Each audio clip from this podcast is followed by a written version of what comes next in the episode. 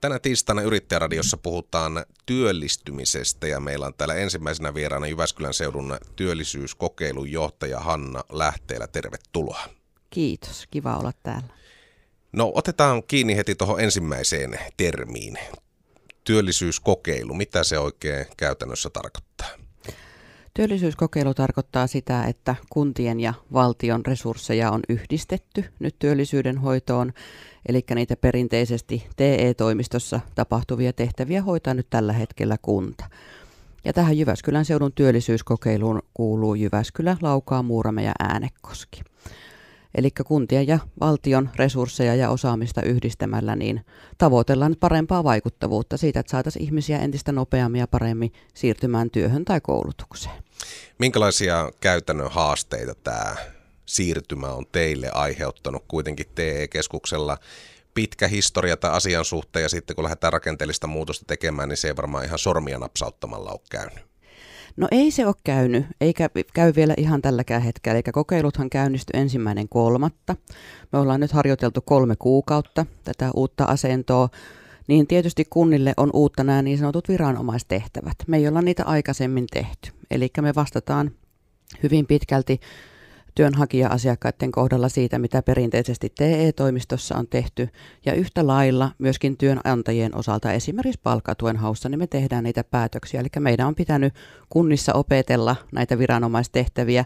Onneksi meille on siirtynyt myöskin sieltä TE-toimistosta paljon osaamista ja resursseja, eli tähän Jyväskylän seudun työllisyyskokeiluun on siirtynyt 60 henkilöä TE-toimistosta meidän työjohdon alle tekemään tätä työtä, niin sillä me varmistetaan se, että pystytään palvelemaan sekä työnhakijoita että työnantajia parhaiten. No tämmöinen muutos, miten se näkyy loppukäyttäjälle, eli sille työttömälle kaikista konkreettisimmin? No se näkyy sillä lailla, että meillä jokaisella työnhakija-asiakkaalla on oma valmentaja. Eli henkilö, joka hoitaa niitä työnhakijan asioita. Me ö, ollaan tähdätty siihen, puhutaan ehkä semmoisesta case managerista, sellaisesta ihmisestä, jonka saa helposti kiinni, joka pystyy auttamaan, jos miettii niitä erilaisia uravaihtoehtoja, koulutusratkaisuja, niin on se oma työntekijä ja yhteystiedot löytyy ja, ja hänelle voi soittaa ja voi toivottavasti kohta myös tavata, kun maailmantilanne sen sallii.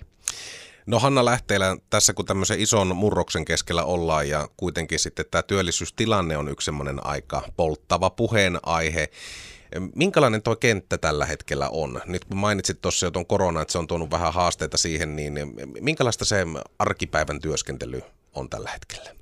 No me koitetaan avata tietenkin nyt niitä, niitä väyliä työnhakijoille päästä takaisin sinne työelämään. Eli tietysti meillä on monenlaisia työnhakijoita. Niitä, ketkä on vain lyhyen aikaa työttömänä, ja esimerkiksi ovat työllistyneet hyvin ajalla ennen koronaa. Ja nyt tietysti onneksi maailma avautuu vähitellen ja, ja työmarkkinat sitä myötä.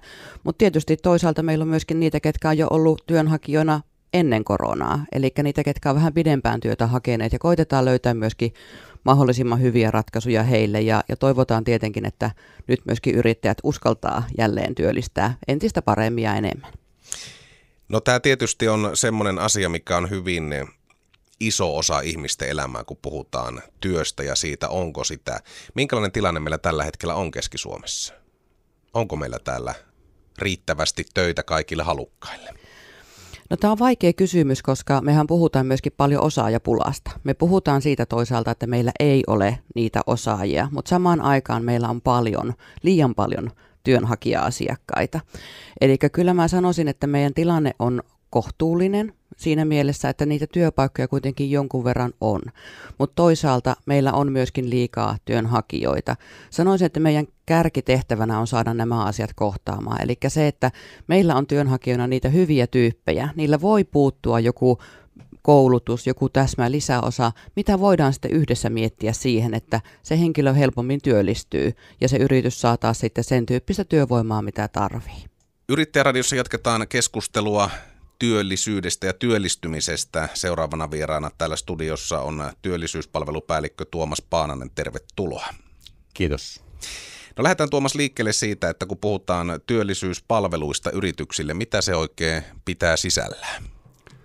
No jos nyt oikein tiivistetysti todetaan, niin mehän tarjotaan yrityksille ja, ja muille työnantajille niin räätälöityjä rekrytointiratkaisuja ja tarvittaessa voidaan myös rakentaa erilaisia osaamisen kehittämisen ratkaisuja sitten sen rekrytoinnin tueksi. Ja tämän ydintehtävän lisäksi niin varmaan hyvä mainita, että autetaan yrityksiä työllistämisen rahallisten tukien hakemisessa ja, ja ylipäätään työllisyyden hoitoon ja, ja työllistämisen liittyvien kysymysten parissa annetaan neuvontaa. Minkälainen rekrytointikanava te oikein olette? Kuinka merkittävä vaihtoehto te olette yrityksille?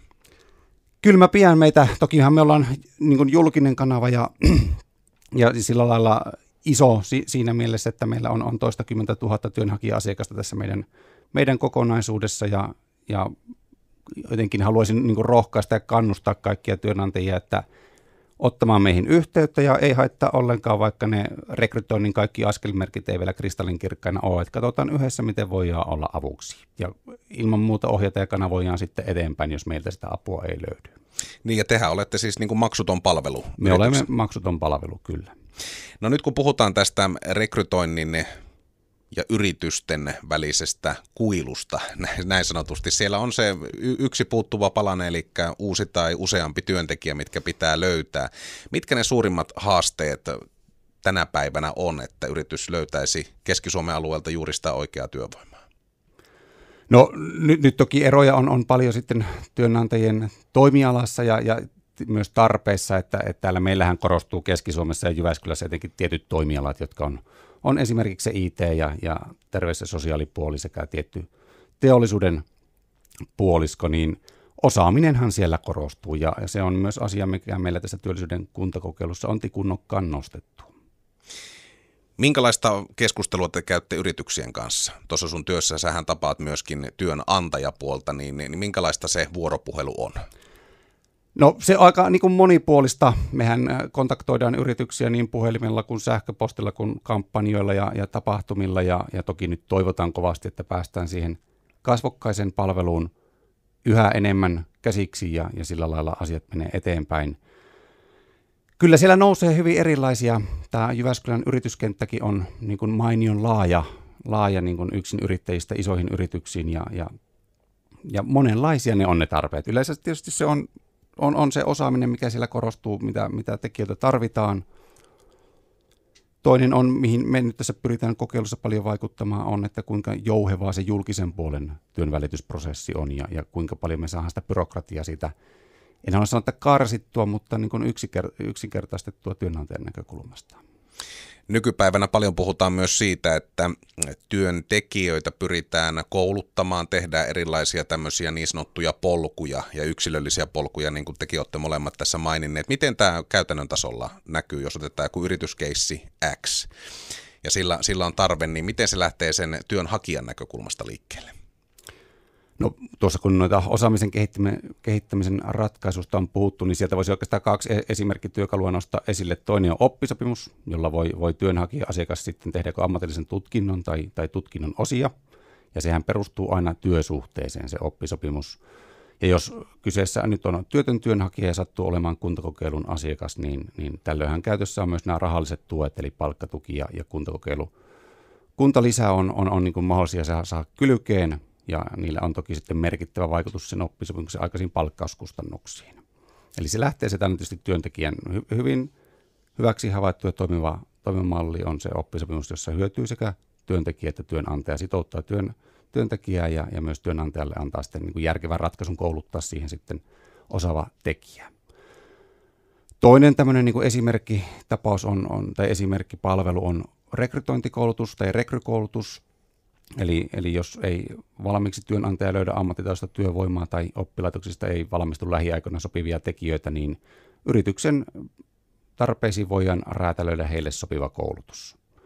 Ja siinä taas ajatuksena on se, että työnantaja ja elinkeino- ja työvoimahallinto sitten yhdessä maksavat sen koulutuksen, ja siinä se, se työnantajan kokonaiskustannus on 30 prosenttia siitä koulutuksen kokonaishinnasta. Ja se tapahtuu ennen sen työsuhteen alkua. Ja tietysti toivottavaa on, että onnistuneen rekrykoulutuksen jälkeen sitten tämä työntekijä palkataan siihen yritykseen.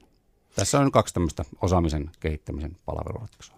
Tuomas Paananen, onko pitkäaikaistyöttömällä sellainen leima valmiiksi otsassa yrityksien ja työnantajien näkökulmasta, kun lähdetään sitä uutta työntekijää etsimään, että se on hankalampi työllistyä? No tilastollisesti ainakin näin on.